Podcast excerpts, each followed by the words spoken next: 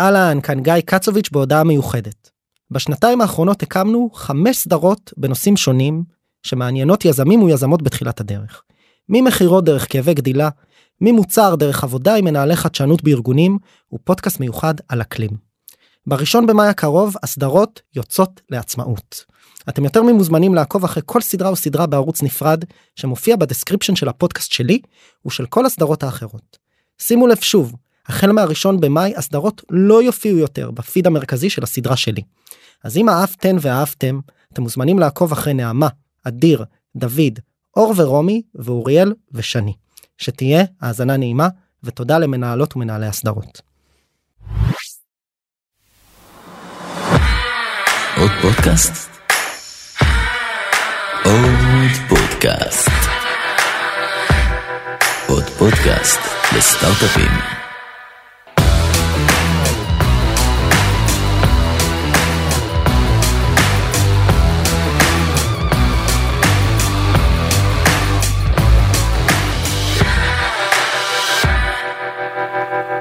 אהלן, כאן גיא קצוביץ', ברוכים הבאים לעוד פרק של עוד פודקאסט לסטארט-אפים. בפרק של השבוע דיברתי עם עילית רז, שהיא מייסדת ומנכ"לית הסטארט-אפ ג'ונקו.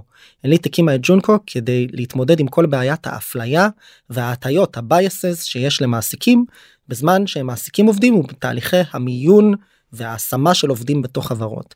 מה שג'ונקו עושה היא מייצרת בעצם marketplace משני צדדים במסגרתו היא מאפשרת למעסיקים ב mass hiring דמיינו חברות לוגיסטיקה, retail וכדומה, שמעסיקים מאות אלפי ומיליוני עובדים בשנה, מאפשרת להם לקבל pool חדש של מועמדים שהם בדרך כלל לא נחשפים עליהם. בדרך כלל עובדים מאוכלוסיות שסובלות מתת ייצוג, למשל בארצות הברית אוכלוסיות של שחורים, לטינים ונשים.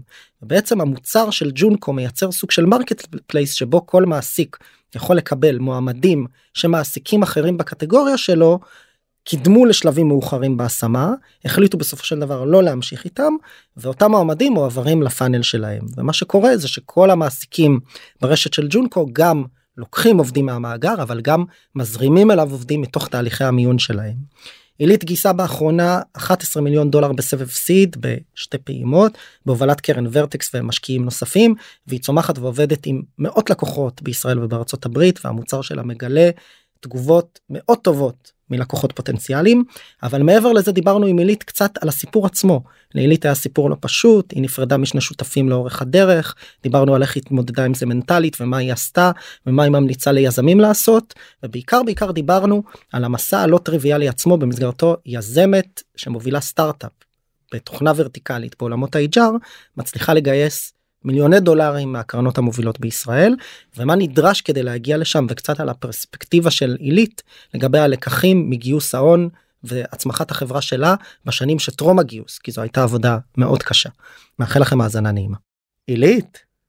מה קורה? בוקר טוב. בוקר אור. תודה רבה שהצטרפת אליי. תודה שהזמנת אותי. אותי הפרק הזה מרגש יש הרבה פרקים שמרגשים אותי אבל האמת היא שכשאנחנו יאיר ואני שותף שלי הקמנו את פיוז'ן אז לפני שהקמנו את פיוז'ן ועשינו את האקסלרטורים תל אביב ולוס אנג'לס בעצם עשינו את ה-MVP שלנו נכון ורצינו להוציא משלחת של סטארט-אפים ישראלים ללוס אנג'לס בת שבועיים במקום לעשות את כל האקסלרטור וכל ה מנטורז' ופגשנו חברות ואת אחת החברות שפגשנו נכון, בהר קפה בהרצליה בהר קפה בהרצליה ואני ברמה האישית הרגשתי שהיה קליק מיידי לגמרי. ומאוד אהבתי ומאז השתדלתי לשמור על קשר וגם לעזור ואני מאוד שמח שנראה לי חמש שנים אחרי כבר כן.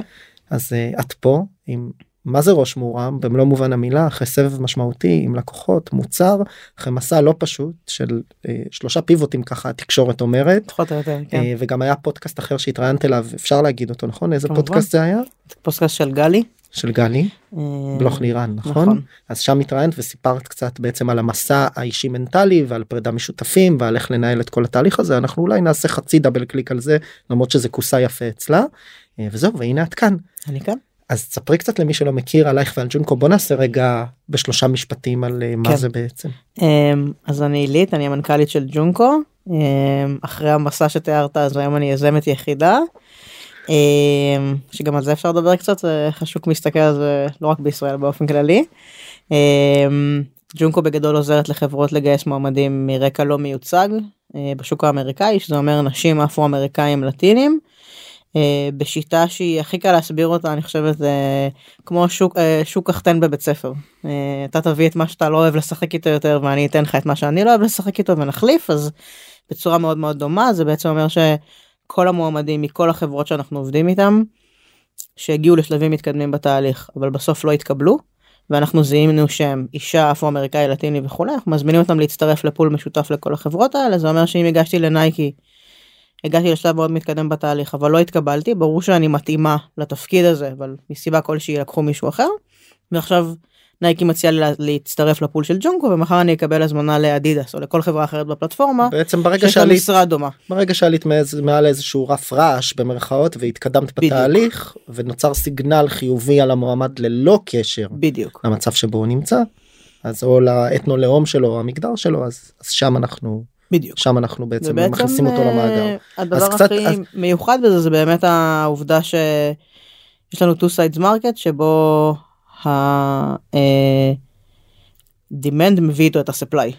אה, ואז בעצם מאוד מקל על כל התהליך לא צריך כל הזמן לאזן את ה pool ה pool מאזן את, ה, את השני צדדים את שני צדדים מאזנים את עצמם. עלות ה marketing הרבה יותר קטנה האופרציה הרבה יותר פשוטה כי יש לך רק לקוח אחד בדיוק כי המעסיק מביא איתו את המועמדים מה שברוב הפלטפורמות האחרות מלינקדאין שהיא הכי מוכרת ועד כל פלטפורמה אחרת אתה כל הזמן צריך להביא גם וגם. נכון אז אני עוצר פה רגע ורק רוצה לתת overview כי יש פה מקרה מעניין ואנחנו דיברנו עליו גם בעבר וגם קצת בשיחת מסדרון פה בכמה דקות. בעצם את יזמת יחידה. במוצר בסוף הוא בואי הוא לא זה לא AI deep tech וכו' כנראה שיש שם אימפלמנטציה אבל בסופו של דבר זה מוצר אפליקטיבי נכון. vertical SaaS HR נכון כן? אה, אז את לא cyber security בעצם ובכל זאת אה, גייסתם 11 מיליון דולר נכון. אה, זה לא היה קל הרוב קרה ממש בשנה האחרונה נכון ביחד עם ורטקס. אני חושבת ש... יש כמה קרנות בארץ שבאמת אה, הפורטפוליו שלהם לא מלא בחברות security אלא הוא מאוד מגוון וורטקס היא אחת מהם יש עוד נכון. כמה כאלה שמבינות שבתחילת הדרך צריך להשקיע באנשים ולא ברעיון כי הרעיון אנחנו הוכחה טובה לזה קלירלי משתנה לא מעט. שהיתרון היחיד שהיה לנו בנקודה שבה היינו אה, וגם מאז moving forward זה באמת אה, ההבנה שלשמחתנו ולצערנו השוק הישראלי הוא לא השוק שאנחנו נמצאים בו. אה, ואנחנו מוכרים רק רק רק לשוק אמריקאי גם שבא לנו חברה ישראלית שיש לה סניף אמריקאי בדרך כלל הוא יהיה קטן מדי עבורנו ונגיד לזה לא. כי זה ישר שואב אותך גם לסניף הישראלי ו... putting aside את העבודה הקשה עם הישראלים. משקיע בסוף מסתכל על זה ואומר אה טוב זה הגעתם כי הוא חבר שלך והוא אח שלך וזה ואצלנו זה לא ככה זה חברות ואנשים שאין לנו מושג מי הם ואיך הם נראים. אז רגע אז אני רוצה פה באמת אולי לעשות סדר ולהוביל אותך קצת אה, יאללה. אה, ביד לתוך האירוע הזה אני בתור משקיע בפיוז'ן מה שאנחנו עושים אגב זה נראה לי דיברנו על זה קצת וזה עוד מימים ימימה באמת יוצא לנו להשקיע בהרבה יזמים אה, כמוך בעצם חברה שהם first timer ים לא עשו אקזיט לפני הרבה מהם פועלים בעולמות של מה שנקרא vertical SaaS מוצרים ל-HR לסקסס למכירות וכדומה רובם מוצרים אפליקטיביים. ואנחנו רואים יש לנו כמה חברות שגייסו באחרונה seed או seed plus. המכירות שלהם כבר דיברנו על זה זה במאות אלפי דולרים ובמיליוני דולרים בשנה לפני ה seed נכון. ודיברנו על זה סיפרתי לך את הסיפור הזה לפני הפרק ואמרת נו ברור הם לא חברות security נכון. ואז מה שאני אומר עכשיו מאזין, מאזינים לנו מאזינות ומאזינים יזמים שלא חלקם לא עושים מוצרי security ויגייסו מהחשודים המיידיים שכולנו מכירים איך בכלל בונים נכון חברה באזור הזה תוך כדי זה שאת יזמת אה, בשוק הישראלי ולמשקיעים יש מראש bias נגד התחומים האלה. או הם רוצים לראות signal יותר חזק אז דיברת קצת על הצורך להביא לקוחות אמיתיים מה זה מה זה אומר זה אומר אה, שזה לקוח ש... איך אמרתי לך במסדרון שהוא שונא אותך הוא לא רוצה לשמוע ממך הוא רוצה לשלם ולקבל ערך וזה אתה, אתה כגיא או אני כעילית לא מעניינים אותו. אה, הוא לא אח של הוא לא חבר של לא עבדת בחברה הזאת לא כלום מישהו שהגעת אליו כמו ללקוח אמיתי בין אם זה ב reach out בלינקדאין או באיזה landing page ששמת כמה מאות דולרים כדי להביא כמה לקוחות ראשונים זה לא ממש משנה. user אמיתי שעשית flow מכירה מההתחלה ועד הסוף עם כל היריקת דם שיש בדרך ו security process וכל הדברים הכואבים והקשים שמן הסתם בהתחלה זה צריך למצוא קצת חברות שיותר הולכות לקראתך כי אי אפשר לעשות עכשיו אה, SOC 2 אה, בחברה שעוד לא גייסה שקל וכולי אבל אה, באמת לעבור את התהליך הזה גם הרבה יותר שזה גם הרבה הרבה יותר מלמד. אני קודם כשמישהו בא להתייעץ אני אומרת כמה שיותר מהר פשוט תתנגש בתוך השוק זה יהיה כואב ולא נעים אבל the sooner תעשה את זה תש- תתנגש better. תשלח מיילים תפנה בלינקדאין תנסה. להציע ללקוחות את מה שאתה חושב שהם רוצים. כן אני מה גם שנקרא המקורי sales discovery כזה. כן אני גם ברעיון המקורי איך שהחברה התחילה וגם לאורך השנים בפיבוטים מהמם. אני רק עוצר הרעיון המקורי אני זוכר אותו בוא נראה לא התאמנו על זה לפני נכון זה. יאללה. הרעיון המקורי היה פלטפורמת אה, אה, HR שהיא סוג של data overlay לעובדים נכון נכון אמרתם שאתם תיכנסו פחות או יותר לרוב המערכות שאיתם הם עובדים בין אם זה הסלאק או תיבת האימייל תנתחו את ההתנהגות ותזהו בתוך צוותים סימנים לאפליה. בול. אני זוכר? התקבלת לעבודה. תודה רבה. אז זה היה לפני חמש שנים. נכון, ככה ואת רואה התחלנו. איך אני זוכר. ככה התחלנו אוקיי. והדברים לאט לאט הת- התגלגלו לאן שהם התגלגלו אז היום. באתם למכור את זה ומה אנשים אמרו? למי פניתם ומה ואיך הבנתם שצריך לעשות pivot? אז לא כך לא ככה הבנו שצריך להיות pivot אבל אני אגיד מה עשינו ואיך הבנו כבר ב-day one וגם לאורך הדרך שאנחנו עושים משהו שיש בו צורך. אני שמתי פוסט בלינקדאין ובעוד איזה כמה פלטפורמות ואמרתי יש לנו פתרון שמתעסק באפליות בארגונים אם זה מעניין אתכם תפנו אליי. ופנו אליי עשרות אנשים עכשיו אני לא מדברת איתך על recruiting specialist באיזה unknown מנכ"לים. אנחנו מדברים על כאילו VPHR של אסנה של אינטל של חברות מטורפות out of nowhere שאמרו לי בוא נדבר. והתחלתי לעשות את הפיץ' של הלך והשתפר משיחה לשיחה וגם הלך והשתנה משיחה לשיחה ככל שקיבלתי יותר פידבקים והבנתי שאנחנו עושים משהו שמעניין את השוק האמריקאי זה היה loud and clear אי אפשר היה להתבלבל בזה עכשיו בין אני אוהב את זה לבין אני מוכן לשלם על זה לבין אני באמת רוצה לדעת את הבעיות האלה שיש לי יש מרחק מאוד גדול ושם באמת שנתיים שלמות היה לנו לעבור בשביל להבין שאנשים מאוד אוהבים את זה מאוד היו רוצים שהבעיה הזאת תיפתר והם לא היו רוצים לדעת שיש להם אותה. אה, ולכן זה היה מאוד מאוד קשה לעשות את האימפלמנטציה. אה, זאת אומרת לבוא ולהגיד אתה בתוך החברה כשיש לך כבר עובדים בצוות הזה המנהל הזה מפלה את העובד הזה זה משהו שאתה זה- לא מאוד רוצה, אתה אתה לא לא במ- בהכרח רוצה לדעת אתה את לא זה. באמת רוצה להכניס כלי לתוך הארגון שיציף לך את זה לפחות לא כרגע. בדיוק אתה לא רוצה לדעת את זה ברמה הזאת ברמת הגרנולריות הזאתי כי זה מאוד מפחיד וזה גם יכול להיות מאוד overwhelming איך מישהי אמרה לי? יכול להיות שאני אגלה שאני צריך מישהו במשרה מלאה שיעבור על כל התלונות שתציפי. ואז אתה וזה מפחיד. אה, וזה לוקח זמן. כאילו אני חושבת שישראלים מאוד אומרים יאללה בוא נציף את הבעיות ותלמדו מזה. והאמריקאים אומרים שנייה דקה כל בעיה צריך להציף ולא צריך להיסחף. אה, וגם זה איזשהו משהו שצריך לעבור אותו. אחרי שנתיים אה, עשינו עוד איזה תוך כדי השנתיים האלה עשינו עוד איזה פיבוט יותר התמקדנו בעולמות הריקרוטינג בתוך הפאנל ואיך אני משפר את הפאנל שלי ו... ובעצם מה שאנחנו עושים היום נולד מתוך הבנה שהדבר שבאמת אנשים מוכנים לשלם עליו והוא כואב להם זה איך אני מייצר עוד סטרים של מועמדים שהם under represented לתוך הפאנל שלי. איך אני מייצר את הסטרים הזה אם אתה יודע לייצר לי סטרים כזה אני מוכן לשלם עליו פשוט על ה stream על ה stream. לא על ה performance זאת אומרת לא משנה לי כרגע אם העסקתי כרגע לא. המ- המטרה היא לייצר stream ב top of the funnel עדיף שיהיה איכותי מן הסתם אה, וב long run גם ייתן value של hire אבל כרגע אני חייב להגדיל את ה stream כי זה בסוף משחק recruiting זה משחק סטטיסטי נכון כאילו ככל שיהיו לי יותר כאלה more likely שאני אגייס אותם. מהמם. אה, ופה ופה יש איזושהי אמירה אני אני שנייה הופך את הדיון הזה לכמעט אה, אנתרופולוגי יש פה בסוף אמירה שהיא קצת counter intuitive אנחנו הרי הרבה פעמים נכנסים לדיונים ואני גם אני אגב לא רואה אותך בדיונים האלה ואני חושב שכנראה מסיבה של אה, כל מיני אפליה מתקנת ומקומות כאלה. את בסוף אומרת עזבו חברים יש פה אירוע סטטיסטי מי שלא יראה מספיק מועמדים נשים או מועמדים שחורים פשוט לא יגייס אותם באופן טבעי נכון כי כש- כי יש שיעור קבלה מסוים ושיעור התאמה מסוים. בדיוק ויותר מזה יש בסוף אה, בלמעלה מסוננים בערך 80% מקורות החיים לפעמים 90% מקורות החיים. אה, בחברות ענק אנחנו מדברים על בוא ניקח את אדידס יש להם 1.4 מיליון candidates באמריקה בשנה 94% לא עוברים את הסינון הראשוני. כן. אוקיי? זאת אומרת זה מספרים שבאמת אנחנו לא מכירים זה לא מה שמדברים עליו בתעשיית ההייטק של קצת יותר סליחה כן קצת יותר נשים קצת יותר ערבים קצת יותר זה בסוף בפולים של מועמדים של בודדים או עשרות נכון. אוקיי זה mass volume hiring מאות אלפים ומיליוני candidates. עובדי מחסן באמזון צריך להבין AWS רק ה unit הזה באמריקה מקבל 7 מיליון מועמדים בשנה. אוקיי? AWS. צריך להבין, רק כן. AWS, אנחנו מדברים על כל אמזון, כן. זה תת מחלקה, יש בה כמה אלפי עובדים, אנחנו לא מדברים רק על ה-account representative שמוכרים לסטארט-אפים. ממש לא. מדברים על אה, אה, כל תחזוקת שאומר, תחזוקת שרתים. באיזה מרתף. הכל. אוקיי. אז, אז הווליומים שם הם מאוד מאוד מאוד גבוהים, שבערך 90-95% לא עוברים אפילו את הסינון הראשוני. אז ה hiring managers פוגשים מעט מאוד אנשים מתוך כל ה pool הגדול הזה, עכשיו גם במיליונים, גם 5% זה המון אנשים. ואם אני פוגש רק גברים לבנים סטרייטים, אז אני אחשוב שזה הסטנדרט, אבל ככל שאני סטטיסטית אפגוש פשוט יותר נשים, אנשים מהקהילה הלהט"בית, ערבים במקרה של ישראל, לא משנה מה זה, זה יתחיל להיראות לי יותר ויותר הסטנדרט, ובמשחק הסטטיסטי הזה זה פשוט יזרום יותר. טוב. המנוע האישי האינטואיטיבי שלי כן.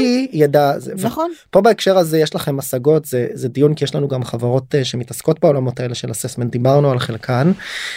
יש לכם פה הסתכלות אולי גם על, ה, על האלמנט האנושי בהקשר הזה זאת אומרת יש טענה שבסוף אומרת בהתחלה נגדיל לכם את ה top of the funnel בהמשך אנחנו גם נדע לאמן את המראיינים על ה biases האלה. כן, לשם אנחנו, לשם אנחנו נלך השנה. אה, באמת למקום הזה שאומר אוקיי, ה top of the funnel שלך מספיק מרופד ואתה מתחיל לראות את ה stream זורם לאורך ה pipeline. ואמרת לא איקס פעמים למועמד בדיוק. שחור סליחה שאחרי זה יתקבל בנייקי שאחרי זה כן יתקבל לאדידס. נכון.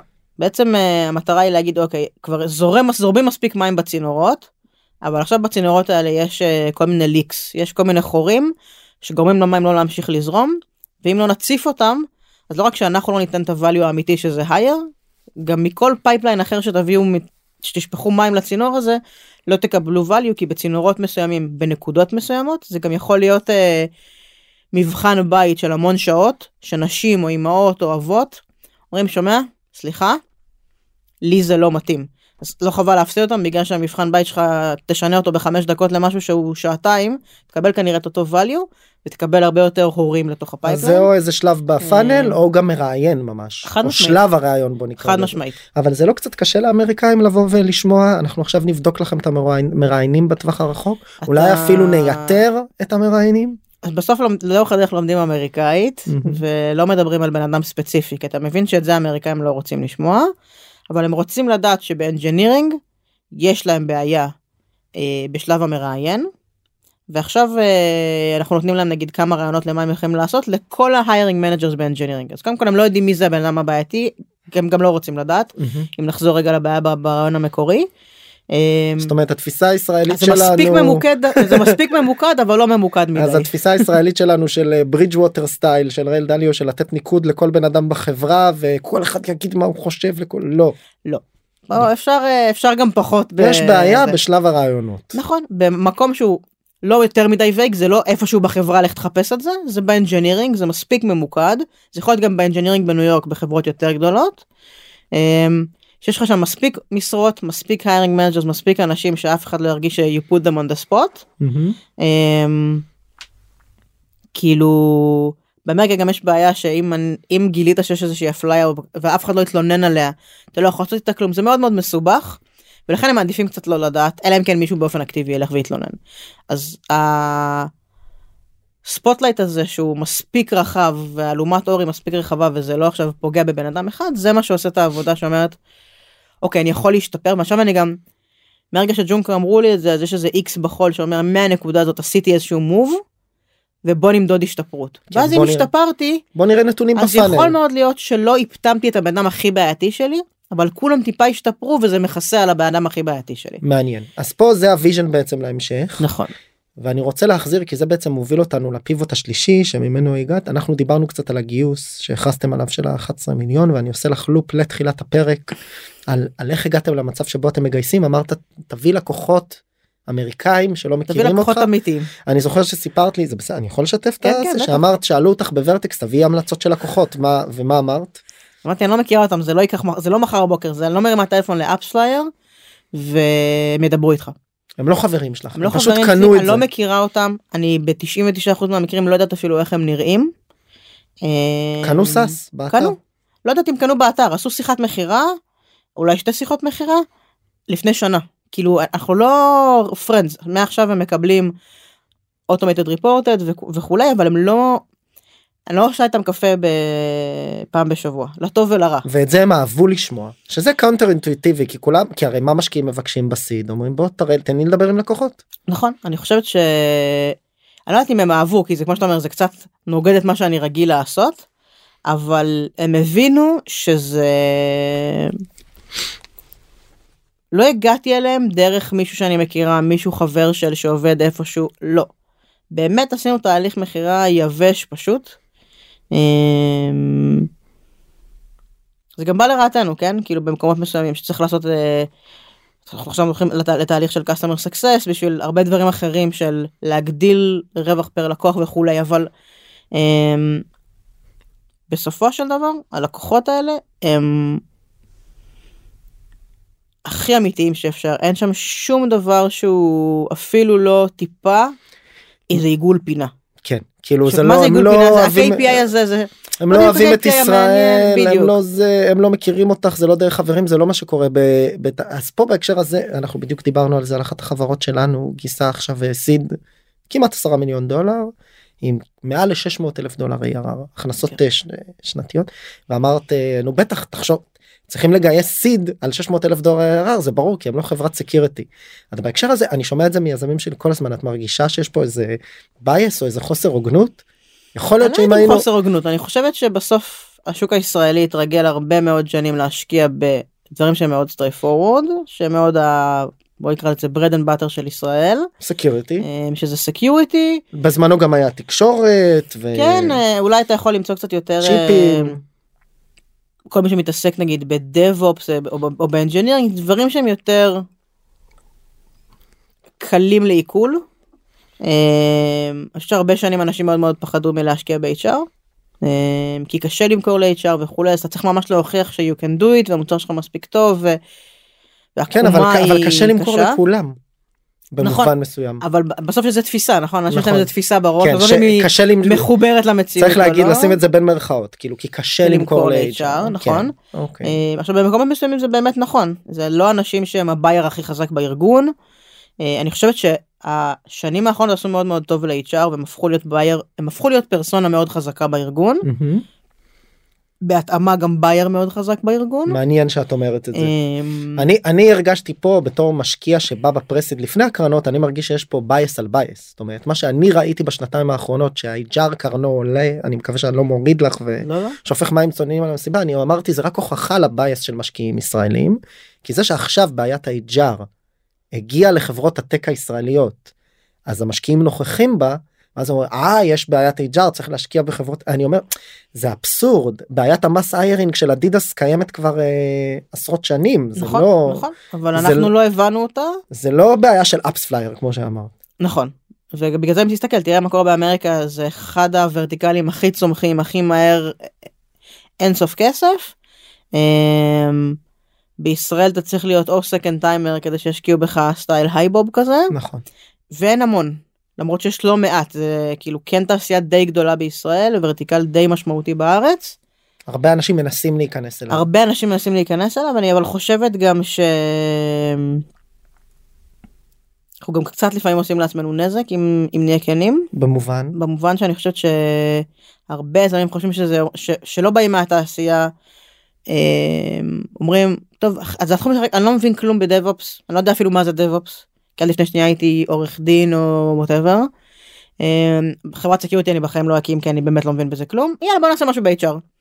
ואז נהיה המון המון המון המון המון long tail של אנשים שעושים כמעט כולם עושים את אותו דבר איזה more of the same כל נכון, מיני פתרונות פתרונות של HR. אה, אה, employee engagement כזה בוא ננהל בדיוק הרבה מאוד employee ו-activities. engagement אמ, והרבה מאוד מהם איכשהו יוצא לי להיפגש איתם ואני אומרת להם אבל יש יש פתרונות כאלה בשוק כבר כן? טובים מוצלחים. יותר פחות יש. אבל יש המון. לא לא לא לא לא לא לא. לא ואז אני חושבת שגם המשקיע של האוזן של משקיע very early אנג'ל או סופר אנג'ל או, או מייקרו ויסיס קצת נראה לו more of the same. אין להם אין להם כבר כבר קצת הם לא מבינים בתחום הזה אין להם הבנה יותר מדי עמוקה זה מרגיש להם פתאום מוצף. Um, את בהקשר הזה כשבאים אלייך יזמות ויזמים כי אני בטוח שבאים כי אין הרבה יזמי ויזמות HR בארץ שחצו את אה, את רף הגיוס שלך נכון. ואולי כנראה גם את רף ה signal מול השוק. אז פונים אלייך הרבה גם אני מחבר אלייך מדי פעם. אני אני אני ואני מתה על זה זה זה ה hobby שלי. מה הפרספקטיבה שלך בהקשר הזה את פוגשת יזמים ויזמות בעולמות בוא נקרא לזה ה vertical SaaS ספציפית ב-HR tech רחב מה הטיפ? כנסו לשוק כמה שיותר מהר כן. זה אני כשהתחלתי את החברה בפעם הראשונה יצא לי לדבר עם שלוש חברות ישראליות וכשסיימתי את הפגישה השלישית אמרתי למי שהיו אז השותפים שלי תקשיבו. זה, פה זה לא ילך. ישראלים לא אוהבים לשלם על מוצרי HR הם חושבים שהם קנו אותך בגדול. בטח ובטח כשדיברנו אז על דייברסיטי לפני חמש שנים זה באמת היה באמת כמו לדבר פה לקיר זה אני לא אשכח את המשפט הזה זה באמת בעיה מאוד מאוד מאוד חשובה לנו פשוט אין את הבעיה הזאת. אתה מסתובב סביבך רק גברים. אה, ויש איזה VPHR זה משפט שמישהו אמר פה. אמיתית. יותר מפעם אחת. אוקיי. יותר מזה אני אגיד לך שמישהי אני לא אגיד את החברה כי לא נעים. אה, והיא גם פאבליק קומפני היום אז בכלל לא נעים שאמרה לי הזמנתי אותך לפה כדי להגיד לך שמה שאת עושה זה איום ונורא וזה נזק לתעשייה. אוקיי? אז גם לשם הגענו. וואו. אה, ואז הבנתי שאין לי מה לחפש פה גם אמרתי לה בפנים אמרתי לה, יכולת לשלוח לי את זה באימייל חבל שהטרחת אותי כל הדרך עד לפה. השוק האמריקאי יודע לשלם על מוצרי HR מבין את הערך שלהם כשיש להם ערך והם טובים כי אנחנו גם עשינו מוצרים שלא היה להם ערך מספיק טוב וחשבנו שיש להם אחרי ערך. שני פיבוטים שדיברנו עליהם. בדיוק אז אז באמת צריך להבין שצריך להבין את הערך. צריך להקשיב ללקוח לי גם לקח זמן להבין את זה שיכול להיות שהפתרון שלי הוא פתרון יותר טוב ממה שהלקוח רוצה אבל זה לא מעניין כי הלקוח לא רוצה אותו אז, אז כדאי שנוותר עליו ונעשה מה שהלקוח רוצה. אמ, ואין פה עניין של חיבור אישי להצעת הערך המרכזית כי בסוף ההצעה שלך באמת היה יש פה זה שונה את באותו עולם של HR ודייברסיטי אבל את עושה משהו שונה. נכון ברור שיש את ה... אני נתקל בזה ביז... אצל יזמים כל הזמן שלא הם לא מבינים אנחנו נלמד אותם שזה מה שהם צריכים. זה קשה מאוד להתנתק מזה כן כי אתה והרבה פעמים אתה גם אולי צודק כן כאילו אני עד היום חושבת שמה שיצרנו בפתרון הראשון זה הפתרון שבאמת יפתור את הבעיה זה לא שאני לא חושבת ככה. אבל אני מבינה שזה לא יעז שזה שאני אחשוב ככה זה לא ישנה כי אנשים לא ישלמו על זה כי יש תרבות ויש הרבה דברים שהם חזקים ממני עילית הקטנה מתל אביב זה פשוט לא יעזור. כן ואולי זה יהיה שם עוד אה, בדיוק עוד ואני אומרת אם. אבל אם, אם החברה תלך ותתפתח כמו שאנחנו רואים שהיא הולכת ומתפתחת ותהפוך לברנד מספיק חזק אז גם הטראסט תהיה שם. אני כמובן אומרת גם Salesforce לא Salesforce ביום אחד הם התחילו מ Excel פשוט ומתוחכם למכירות. ולאט לאט היום הם עושים כל מה שקשור ב customer facing נכון. אבל זה לא קרה overnight זה לקח אה, 15 שנה. השקיעו כאילו- בגונג וכו'. בדיוק ו- ו- וזה זה דברים שלוקחים זמן זה לא קורה overnight. אמ, ואחד הדברים הטובים ב Joonko מה שאני חושב שיזמים ישראלים מאוד חלשים בו בעולמות ה-HR זה שזה לא צריך להבין כלום ב-HR ואני מסבירה לך את זה בשלוש דקות ובשני משפטים והבנת אתה לא צריך להבין כלום ב-HR אתה לא צריך להבין ואז כשאתה מדבר עם HR אז מן הסתם זה הרבה יותר אימפקטפול והרבה הרבה יותר חזק. נכון. אמ, מצד שני אנשים מאזינים לזה ואומרים בסדר גם אה, מוצרי סקסס ורטיקל סס למיניהם להגדיל אה, נעקוב אחרי ההתנהגות של הלקוח נגדיל אפסל באמצעות סתם נתתי כן. דוגמה ל pitch גנרי או HR נתחבר למערכות נציע להם פעילויות אבל זה לא זה בדיוק גם נכון. פשוט להביא זה לא פשוט להבין אתה אומר אנחנו נעשה surveys לזה של engagement מה שדיברנו קודם כן אתה אומר אוקיי ומה מה ולא תמיד יודעים להגיד מה מה איפה מה ה value אחרי? בדיוק מה ה value. end כזה. אז, אז אצלנו אנחנו מתחילים ב value נכון? אנחנו מביאים לכם מועמדים מרקע שהוא לא מיוצג. עכשיו בוא נדבר על האיך שהוא מגניב והוא cool והוא אחלה אבל בוא נדבר דקה על ה essence קודם ואתה תראה את כל שיחות המכירה שלנו זה המשפט הראשון זה מה שאנחנו עושים. זה משפט אחד זה מה שאנחנו עושים. זה מעניין אותך מעולה. עכשיו בוא נצלול לאיך אנחנו עושים את זה ולמה זה יותר טוב לך ולמה זה יותר יעיל לך וכל האלף ואחד דברים וזה לא סיפור של שלוש שעות שקורה בהרבה מאוד מהסיטואציות האלה. אמריקאים מאבדים סבלנות מאוד מאוד מהר בטח HR זה אנשים מאוד עסוקים האינבוקס שלהם מפוצץ במועמדים בעיקר לא משנה באיזה, של- באיזה דרג ה-HR שאתה מדבר איתו אבל פתאום שאתה בא עם משהו שנשמע אחרת אתה אומר אוקיי ש- תן לי תן לי תגיד לי עוד קצת כאילו תספר לי עוד. מהמם. אה, אתם ככה איך התחלתם למכור איך עשיתם את המכירות הראשונות. אני עכשיו אה, פוגש כל הזמן חברות בפרסיד כאלה שדיברנו עליהם לא מצליחות לגייס אני אומר להם גם זה אני מרגיש תמיד אני יכול להגיד לך בכנות כן. מישהו פעם אמר לי את זה יש לי אחד היזמים שהשקעתי בו אמר למשקיעים יש עצות של אלופים כמו קורנפלקס של אלופים נכון. של תלמה. את באה אומרת להם אני ג'ונקו זה מה שאנחנו עושים עוד לא גייסנו סיד נגיד לפני ורטקס. כן. אז אה, בא ינאי אורון שאני מת עליו כן זה גם אני. איש מדהים אני נותן אותו כפרסונה כדוגמה באים משקיעים ואומרים אני אומר תביא עוד לקוחות. זה נראה אוקיי מה זה מה זה אומר? אתה אתה- איך אני מביא עוד לקוחות? אז אני שנייה רוצה לשאול אותך רגע במתיחת קו הזו כשיש לנו value proposition את כבר יודעת מה את רוצה בערך להציע. איך התחלתם בכלל להציע את זה לאנשים? אז אה, פותחים שמנו- סיילס נביגייטור בלינקדאין ומתחילים לשלוח ככה פשוט כן אז אה, קנינו איזה כלי כזה ב-500 דולר שעושה את שעושה את הפעולה הזאת באופן אוטומטי כדי לחסוך זמן. לאלף איש כן שעושה כל הזמן כל הזמן את ה-reach out ההתחלתי כי אחרת זה באמת time consuming מטורף. אמ, פחות מתעסקים עכשיו בלאפטם כל מילה אפרופו שיחתנו קודם כן. אלא בלייצר כמה שיותר מסה המילה פה מילה לשם זה יאפטם. זה כרגע לא מעניין כרגע צריך להביא מכירות. די מהר אתה מבין אם זה עובד או לא עובד ואם אתה פונה לאנשים הנכונים או לא. כי במובן אנשים- כי מה כי מי כי אנשים מתחילים להגיב. להגיב ולהגיד תביא לי אינטרו תוך שבוע כן. בתוך המערכות האלה כמו שאמרת הן עושות אלפי ריץ' אאוטים וקונקשנים וזה וזה בלינקדאין בצורה שהיא אוטומטית. אמ, אומרים יאללה בוא נדבר. אז מתחיל להבין שיש איזה עניין. אבל אז כבר נכנסים פה לשאלות שיזמים תמיד שואלים האם ענו לי מספיק? האם פניתי מספיק? האם הפתמתי? האם פניתי לאלף וענו לי שניים? זה טוב? זה כרגע לא ממש משנה נכון? כי צריך להביא מכירות. אף אחד בשלב הזה של להביא את המכירות הראשונות לא שואל אם פנית ל-100 או ל-10,000 זה באמת לא מעניין. זה אני זה בדיוק המקום הזה שאנשים יש משהו בישראליות של זה צריך להיות יותר טוב בוא נאפטם את זה. זה, זה באמת לא משנה כרגע. אם הבאת מכירה בשבוע זה בסדר. כן. וזה לא משנה מה ה-conversion rate שלך. עכשיו המטרה היא להעלות את כמות המכירות שאתה מביא ברמה השבועית כן לעשות איזשהו גרף שעולה גם צריך להבין גם אנחנו היום שאנחנו במיליוני דולרים. זה לא קונסיסטנטי עולה ברמה השבועית יש זה עוד לא אה קו באמת ישר הצמיחה הזו שכל החברות אומרות שאנחנו זה- צומחים ממש כן. זה זה לא גרף ישר זה למעלה. לא ליניארי לגמרי. זה לא איך זה זה עם, נקרא. יש קצת לופים קטנים בדרך וגם גדולים וזה יותר נראה כמו גרף סינוס עולה כאילו אמ, וזה בסדר אבל הוא עולה וה, והעלייה היא סבבה.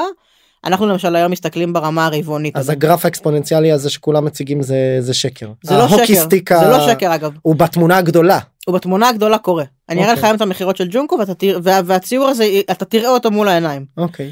אבל אם עכשיו תעש- ת- תיקח את הגרף הזה ותגיד תעשה דאבל תן קליק לי על אותו ברמה השבועית הוא ייראה אותו דבר אבל הוא יהיה הרבה פחות ישר וככל שתלך ותגדיל את ה... תסתכל על זה ברמה הרבעונית הוא יהיה הרבה יותר ישר. אבל זה לא ממש משנה המטרה היא לעלות כל הזמן ולמכור עוד ועוד ועוד. זה ברור אבל בהתחלה איך את גם באה הרי בהתחלה כל לא מש... את את טועה האם זה הסטטיסטיקה ואני צריכה עוד או שאולי אני צריכה בכלל לשנות את ה-value proposition מתי יודעים שזה לא עובד. בסוף אני באמת חושבת שיזם מודע שאולי זאת הנקודה המילה הכי קריטית זה להיות מודע באמת להסתכל בלבן של העיניים לעצמך ולהגיד הוא אהב את זה או שהוא לא אהב את זה עכשיו זה לא אתה יודע. אני מציירת פה את התמונה של hockey stick והכל סבבה ואני מצייר לך שיחה יום חמישי בערב אנחנו יושבות אני וה VP marketing של- שלנו בשיחה עם לקוח. עף על המוצר יש לי 80 אלף דולר בדג'ט לזה זו הייתה אז המכירה הכי גדולה שלנו יצאנו מהשיחה אמרנו סגרנו את הרבעון. הבן אדם מתפייד לא שמעתי ממנו עד היום. זה היה לפני שנה וחצי. אה, ובאמת הבן אדם טוב שהוא לא בסוף השיחה אמר לי אני עכשיו שולח לך צ'ק זהו המכירה סגורה אני על זה שלחי לי חוזה ברמה הזאתי. אמרתי מדהים שלחת שלחתי נעלם הבן אדם לא עשית פולו-אפ מה זה עשיתי פולו-אפ התקשרתי אליו שלחתי לו הביתה. איזה מתנה. מתנה של ג'ונקו לינקדאינים קומנטים עניינים מגיב מדי פעם. unrelated למה שאני שואלת. עסקה לא יצאה מזה ובאיזשהו שלב גם שחררנו. גם זה קורה כן כאילו בסוף אה, צריך להבין כשאתה מגייס אנשים לחברה שלך ופתאום אתה מתחיל לקבל ריג'קשנים כי גם זה קורה בטח בשוק שאנחנו חיים בו היום. אתה מבין אם הריג'קשן הזה הוא כי עשית משהו לא בסדר או כי אין מה לעשות הפסדת מול מישהו אחר. אבל אתה מבין את זה אותו דבר צריך להבין את זה מול הלקוח אתה מסתכל על הלקוח אתה מנהל איתו תהליך. אני סיגלתי לעצמי איזה משהו שאומר ללקוח אם אתה אמ, ה budget הוא בעיה או יש לך איזה בעיית security או לא מאשרים לך משהו אל תתפייד. כי האמריקאים לא נעים להם להגיד את זה הם לא מתפיידים כי הם רוצים להתפייד הם לא יודעים איך להגיד לך לא. תבוא תגיד בוא נדבר על זה אנחנו נפתור את זה. אז קודם כל ברגע שסיגלתי את זה כן את אומרת את זה אני היום? אומרת את זה אני אומרת את זה גם מה היום בדמו? פחות כי אני מתי? פחות בשיחות כן. אבל בשיחות הראשונות אני אומרת אה, לקראת הסוף בהנחה שהדינמיקה היא טובה כן זה לא תמיד את מתאים, אני מבינה אומרת, שזה אה, מתקדם. אומרת, let, let me put my Israeli hat, I don't know if you ever worked with Israeli people, אבל אנחנו very direct people ו- you can tell me anything. אם הבוס שלך אומר, שומע, חבוב, no priority, תבוא תגיד לי, אני אעזור לך. בהנחה שאנחנו מבינים ששנינו רוצים את זה. הסקיוריטי אומר לך, no chance אתה מתחבר למערכות הפנימיות שלי, תן לי לטפל. כאילו, תבוא ותתקשר איתי, כי גם לי חשוב להבין איפה נתקלתי בברקס כדי להשתפר לפעם הבאה. ככה את פשוט אומרת את אני זה ככה. פשוט אומרת את זה ואומרת ככה. גם למה חשוב לך. כן, אני ממש אומרת את זה? ככה, ואנשים אומרים לי אין לי בעיה, ואני אומרת לך שאחוז, ה- מאז שהתחלתי להגיד את זה, אחוז הגוסטינג הוא הרבה יותר נמוך. תמיד יהיו את האנשים שזה נופל אצלם בין הכיסאות, שלא עושים את זה וזה אבל אז אנשים יותר- חוזרים ואומרים הוא אמר לי לא הוא כן, זה. הוא אמר לי לא, הוא פה, הוא שם. אז קודם כל אתה מבין דקה את הסיטואציה, ואיך מה קורה בתוך הארגון. ומה קורה בתוך הארגון, ולמי הוא היה צריך ללכת, ואתה גם לומד מזה. עכשיו יכול להיות שאתה גם יכול לתקן את זה, ויכול להיות שלא. ויכול להיות שלא, אבל יכול להיות שאתה מבין, אוקיי, יש לי בעיית security. כן, הם רוצים לראות X בנושא security כדי איזה, או אז אני אלך ואעשה את זה. או לחילופין אני מבינה שאוקיי אני לא יכולה לדבר יותר עם אנשים מתחת ל director level כי הם לא יודעים למכור לדירקטור תמיד שמישהו junior מדי צריך למכור למעלה זה נתקע. אז אני צריכה ללכת סיפור אמיתי? אמיתי אוקיי. ללכת ללבלים טיפה יותר גבוהים כי הם יודעים להזיז בתוך הארגון יש להם הרבה יותר כוח יש להם הרבה יותר ביטחון. אחד הדברים שלמדנו לאורך הדרך זה דווקא שאנשים שהם חדשים בארגון.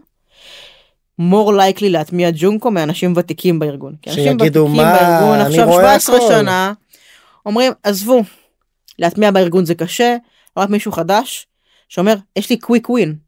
פתרון של diversity זה דבר סקסי בתוך הארגון אני חושב על עצמי אני בכלל לא חושב על הארגון. אמ, והם יותר נמרצים במקום לבוא ולעשות שינוי ולעשות איזשהו תהליך. וכל האמירות. האלה שאת אומרת הם בעצם עוד שני צעדים אנחנו רואים את זה הרבה ביזמים שנמצאים בשוק ושומעים את זה רק מהם. התפיסה הזו לזה שהלקוח שאתה מוכר הוא לא רק איזה פרסונה שמוציא ארנק אלא שיש תהליכים פנימיים בתוך הארגון יש נכון. פוליטיקה זה חשוב מ- מי הגעת ואיך הוא מדבר אותך פנימה ושיש תהליך שלם שצריך לקרות כדי שהדבר הזה יקרה נכון. ועד שאתה לא עושה מספיק פניות ומדבר עם מספיק אנשים אתה לא יודע איך לאפטם את התהליך הזה. יותר מזה. כשאתה מוכר בהתחלה גם על זה דיברנו קודם במחיר יחסית נמוך כאילו שאמרתי לך בישראל באופן כללי אבל בטח שבש בישראל מ-ACV מסוים אה, כמעט ולא הסתכלו עליך אתה חייב לעבור איזשהו רף מסוים. ואמרת לי אבל בהתחלה מהפטמים. הפוך רגע בהתחלה מה שאמרנו דיברנו על אה, ACV כאילו על מה שנקרא המחיר עסקה הממוצע נכון, נכון. בשנה. כן. אז אז סתם כדי לבאר את המונחים בעברית. אז, אז דיברנו על זה שמעל ל-40 או 50 מתחת ל-40 או 50 אלף דולר לקוח שמשלם בשנה לא מעניין. נכון. ואני מה שאמרתי ואני אומר את זה הרבה פעמים ליזמים שוב זו דעתי I could be wrong כמו שאומרים זה טיפ של אלופים של משקיעים נכון? כן. זה אז הוא תמיד שגוי גם בהגדרה. אני חושב שלא צריך לאפטם ל- ל-ACV אני חושב שמה אני ש... מסכימה איתך. אני חושב שמה שמשנה זה אם בכלל מישהו שילם וקיבל value ו-engagement metrics וכדומה. אלה הדברים שמשנים וככל שאת גדולה ויש לך כוח מיקוח את יכולה גם להפסיד לקוחות uh, במרחב ה... במרחב ה... מה שנקרא בתמונה הגדולה אז את יכולה לאפטם לפרייסים נכון אבל אבל יש פה אבל חשוב. כן. ה- איך נראה התהליך כדי להגיע אנחנו התחלנו את השנה ב-30 וסיימנו אותה ב-60 וקצת. מעסקה מ- ממוצע ממוצע. אוקיי כמעט הכפלנו את הממוצע לעסקה חדשה או לסלח העסקאות לעסקה לא- חדשה. לעסקה חדשה כן. אוקיי אמ, משמעותי מאוד. אבל מה שידענו להגיד כבר בשלושים, שאמרו לנו מה, חברת ענק X משלמת לכם רק אה, 25? אמרתי כן, אנחנו נמצאים רק ב-engineering department שלה בניו יורק. מה שנקרא נעשה אקספנד ואז מישהו אומר אוקיי עכשיו זה more reasonable זה לא בנק גדול משלם סכום קטן זה פלח אחד בתוך התפוז הזה שנקרא בנק נכון. משלם סכום קטן עכשיו בתפוז הזה יש שמונה פלחים אני כבר יכול לראות לאן זה הולך. נכון וגם בפלח זה בסדר שגם שם לא תאפטמי למחיר נכון. האידיאלי שהיית לוקחת פר ה volume נכון. או פר ה performance כי את יכולה להגיד לו "אה, אתה רוצה עוד שני פלחים דיברנו לפני שנתיים המחיר כבר עלה נכון. אז עכשיו מה אם היית ה design partner בדיוק. שלי עוד מושג עוד אה, מושג אה, שאני לא אמורפי. אמורפי מדי. כן אני חושבת ש... ואתה פוגש את זה הרבה פעמים בסטארט-אפים בתחילת הדרך, אומרים תביאו מכירות, אז עכשיו הם uh, התאבדו על כל מכירה, הסכום לא משנה, נכון והוא משנה. קודם כל כצד השני מסתכל עליך ואומר, אתה מוכר לי חברה של עשרות אלפי אנשים בחמשת אלפים דולר, אני לא מסתכל עליך בכלל, אתה לא מעניין. אתה, אם אתה לא מכבד את עצמך, גם אני לא אכבד אותך. וגם המשקיע אומר, זה לא כסף, מה זה 5,000 דולר? זה recruiter מוציא את זה מה corporate account שלו, כאילו בלי לשאול אף אחד. זה צריך להיות מספיק meaningful, ועם הבנה איך גודלים אפילו בתוך הארגון המאוד ספציפי הזה. ולכן אני חושבת שיש חשיבות לדבר הזה מאוד. נכון שזה לא האידיאלי, ולא איפה שתהיה, ואנחנו הוכחה טובה לזה, ובטוח יש המון חברות כאלה, אתה רואה כל חברה מצליחה שהתחילה ב... אנחנו לוקחים שלושה דולר לעובד, עכשיו אנחנו בשבעה דולר לעובד, ויש הרבה דוגמאות כאלה, כן. והכל סבבה. יש הבנה לאיך הדבר הזה מתפתח ולאן הוא הולך, ולא צריך בכל מחיר לקחת לקוח. זאת אומרת, זה- אז יש מה שנקרא סדרי גודל גם של pricing. כן. אם זה במאות בודדות או באלפי דולרים וזה מוצר אה, B2 mid level או B2 enterprise אז אה, בדיוק, אז צריך לשאול את- להבין שנייה לשאול את איפה... עצמך כמה גם כמה גדול זה יכול להיות בסוף בדיוק, יש אה, כמות בדיוק. ארגונים מוגבלת כזו. אני זוכרת שאנחנו היינו בסאב 30 נגיד בוא נגיד 20 ומשהו אלף ומישהו אמר לי גם באלף לקוחות לא תהיו 100 מיליון דולר קומפני. ושם נפל לי האסימון פעם ראשונה ואמרתי הוא צודק. אוקיי הוא צודק כאילו אנחנו לא מוכרים ללונג טייל אנחנו מוכרים לכמה מאות כמה אלפים ומעלה. זה באופן משמעותי מצמצם את כמות החברות לא נהיה העסק- בכל החברות נכון בארבע שנים הקרובות. הוא חייב לשלם יותר אחרת אנחנו לא נגיע אנחנו לא, לא, לא, לא נהיה 100 מיליון דולר company לא בחמש שנים הקרובות. אה, ושם נפל לי האסימון שעדיף לוותר על חברה אחת או שתיים ולהביא יותר כסף מאשר אה, להביא חמישה לקוחות שזה גם אני חושבת טעות לפעמים שבתחילת הדרך אתה אומר הנה אבל יש לי מלא חברות וה pipeline שלי מלא בלוגויים. אה, כל אחד זה 5,000 ואספתי מלא 5,000 שקל של 5,000 דולר כאילו מה שנקרא לקוח הדיון הזה כאילו מה שקופץ לי בראש זה לקוח ולידי.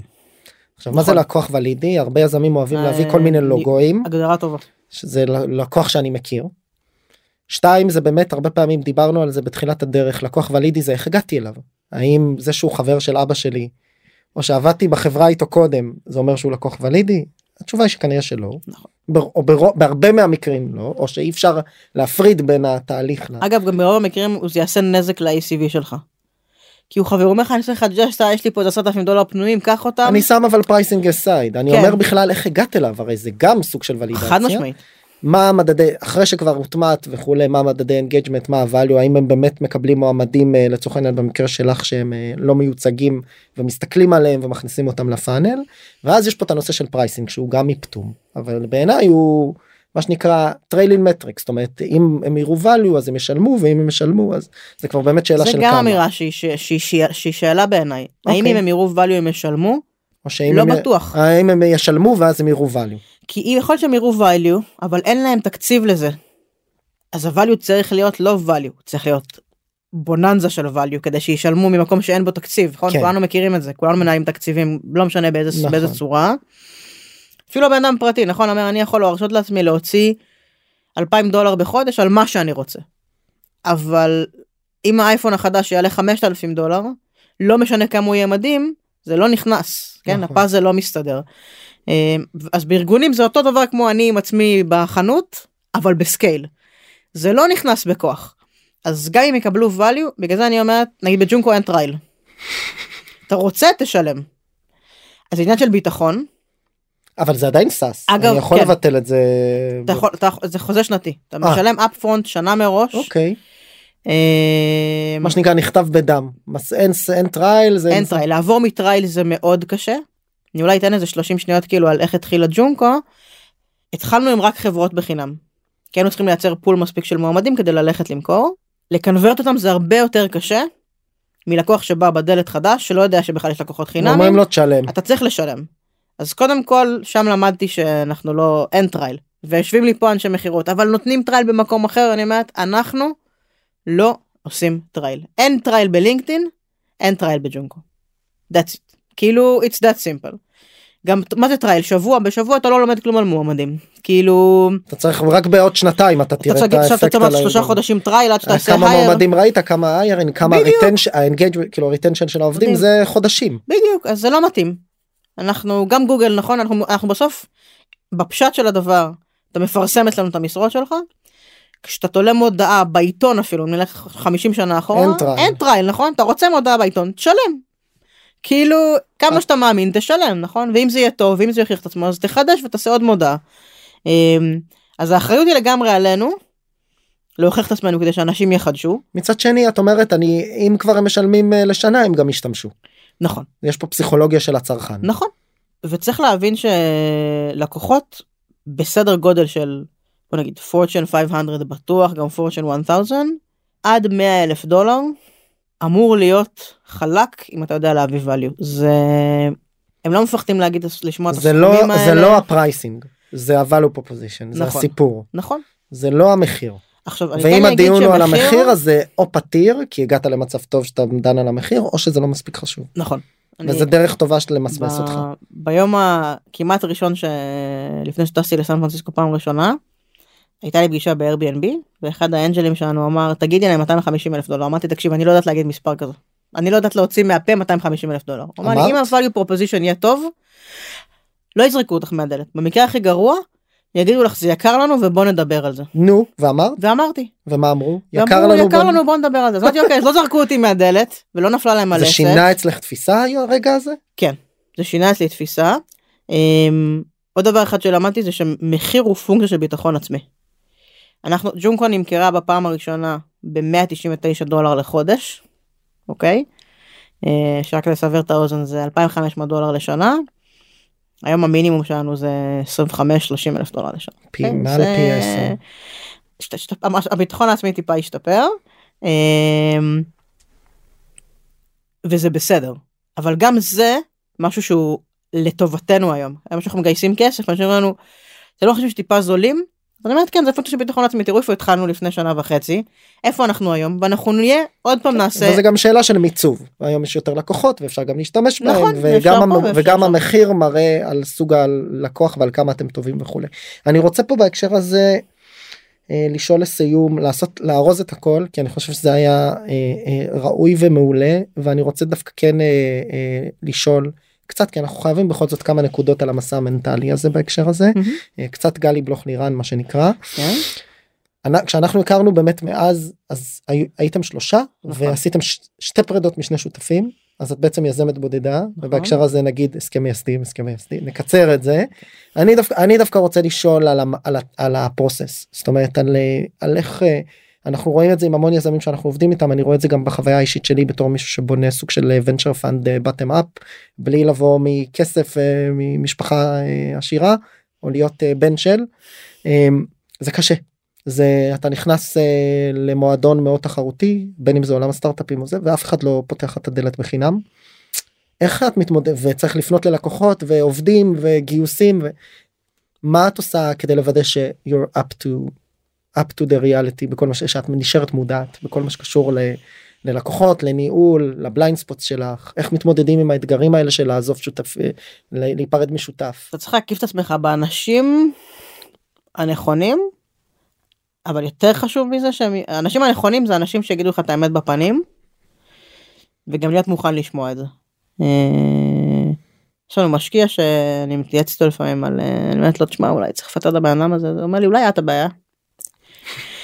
עכשיו זה לא נעים לשמוע אבל אבל זה חשוב מאוד שמישהו יגיד כי מאוד קל להגיד הוא מעצבן והוא זה ואת צודקת זה לא תורם לשום דבר בסיטואציה כי אולי באמת אני הבעיה. אז תמיד כשאני הולכת אליו אני יודעת גם שאני הולכת לחטוף את זה זה תמיד המשפט אולי את הבעיה. אולי אנחנו עושים משהו לא בסדר. זה גם אה, זה כבר נהיה גם עצה של אלופים אולי אתה בעיה נכון. אולי, אולי תסתכל עליך נכון אולי אתה אוקיי. הבעיה אולי מה שאתה מוכר הוא לא כאילו אולי אתה הבעיה זה בכל מיני מקומות נכון לא רק ביחסים עם כן. אנשים זה בכל מיני מעצבן אותך מקומות. אולי אתה לא מקשיב הלקוח לא קונה אולי אתה לא מוכר אולי אתה לא משחרר לו אולי אתה לא עושה טוב את הפיץ' אולי אתה לא לוחץ מספיק זה לא משנה אתה עושה משהו בטוח לא טוב בתוך התהליך הזה. צריך כל הזמן להיות בתוך מקום כזה שחופר בתוך עצמך איפה אני יכול לעשות יותר טוב. הצד השני תמיד אני את הצד השני אני לא יכולה לשפר. אבל אה, אני שואל איך כי אני בסוף אה, מסתכל על זה גם בכלים אישיים שאני משתמש בהם והיה פה שיחה עם אה, אלדד דרום שאני עובד איתו שנעמה ראיינה איתו ראיינה אותו וכולנו משתמשים היום בכל מיני כלים כיזמים או כמנהלים יש דברים שאת עושה חוץ מ... חוץ מזה שלכל אחד מאיתנו צריך שיהיה משקיע אנג'ל שיגיד לו אולי אתה את הבעיה למשל אמ, אני חושבת שאני כל הזמן נע על התפר הזה של בין להיות too much hands on לבין לשחרר. אה, שזה תהליך לא קל בייחוד כשאתה יזם יחיד נכון אתה זה הבייבי שלך ולא משנה כמה ההנהלה שלך קרובה אליך והיא שותפה בראשון לחודש שזה היום אני צריכה לשלם משכורות לא אף אחד אחר.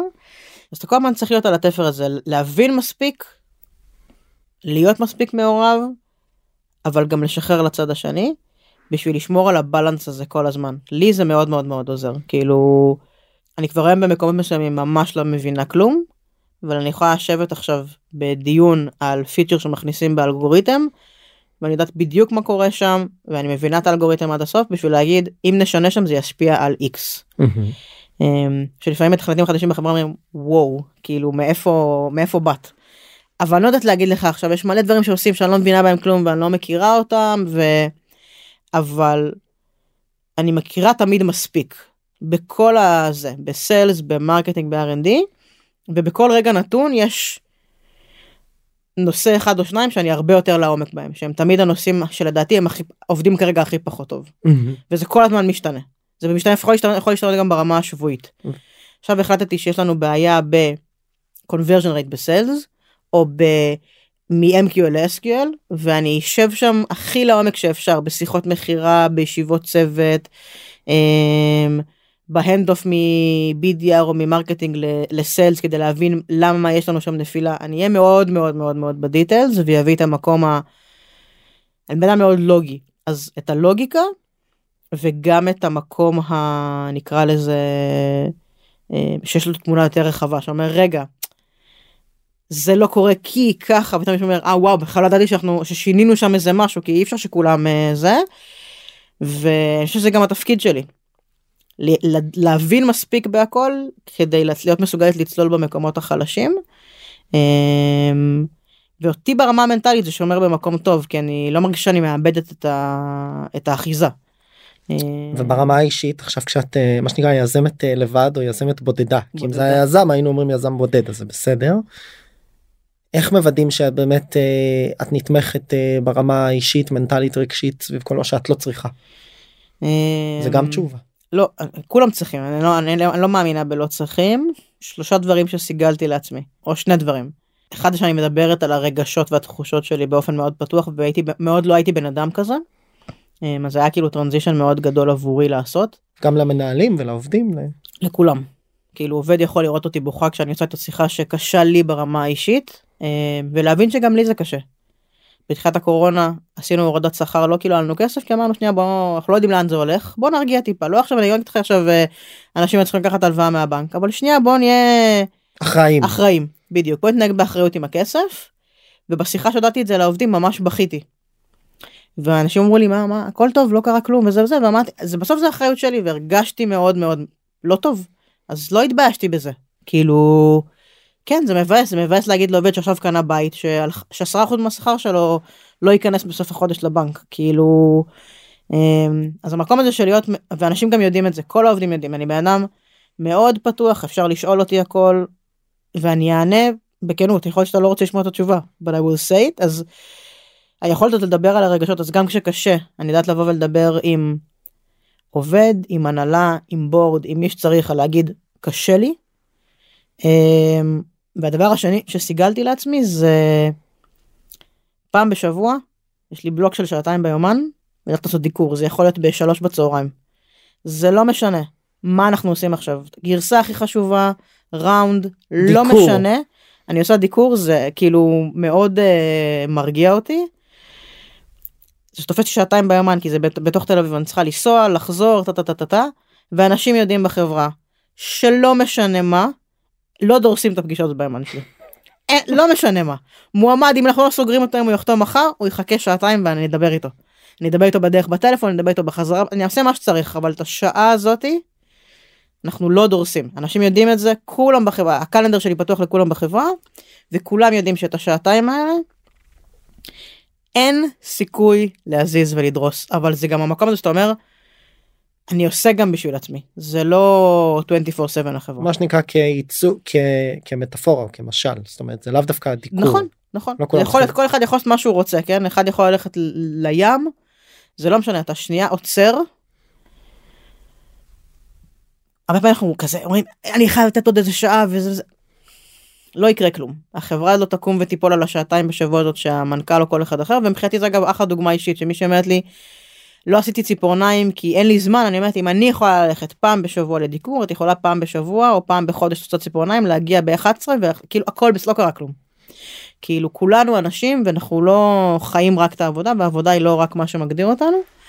אמ, ואותי זה שומר מאוד מאוד אה, באיזה מצב כזה שמבין שגם אם יש לי עכשיו יומיים מטורפים יש לי את הנקודה הזאתי שהיא שהכל עוצר כאילו אתה אני לא יכולה להסביר אתה נשכב על המסרון ומבחינתי הכל עוצר הפלאפון שלי הפלאפון שלי כבוי אי אפשר להשיג אותי אין עילית שעתיים תסתדרו.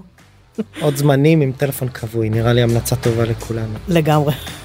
אלית אני רוצה להגיד לך תודה רבה. תודה רבה על רבה. פרק מדהים היה לי מאוד כיף. שיהיה לכם בהצלחה תודה. ונתראה אני מקווה בעוד כמה שנים לעוד רעיון. יאללה.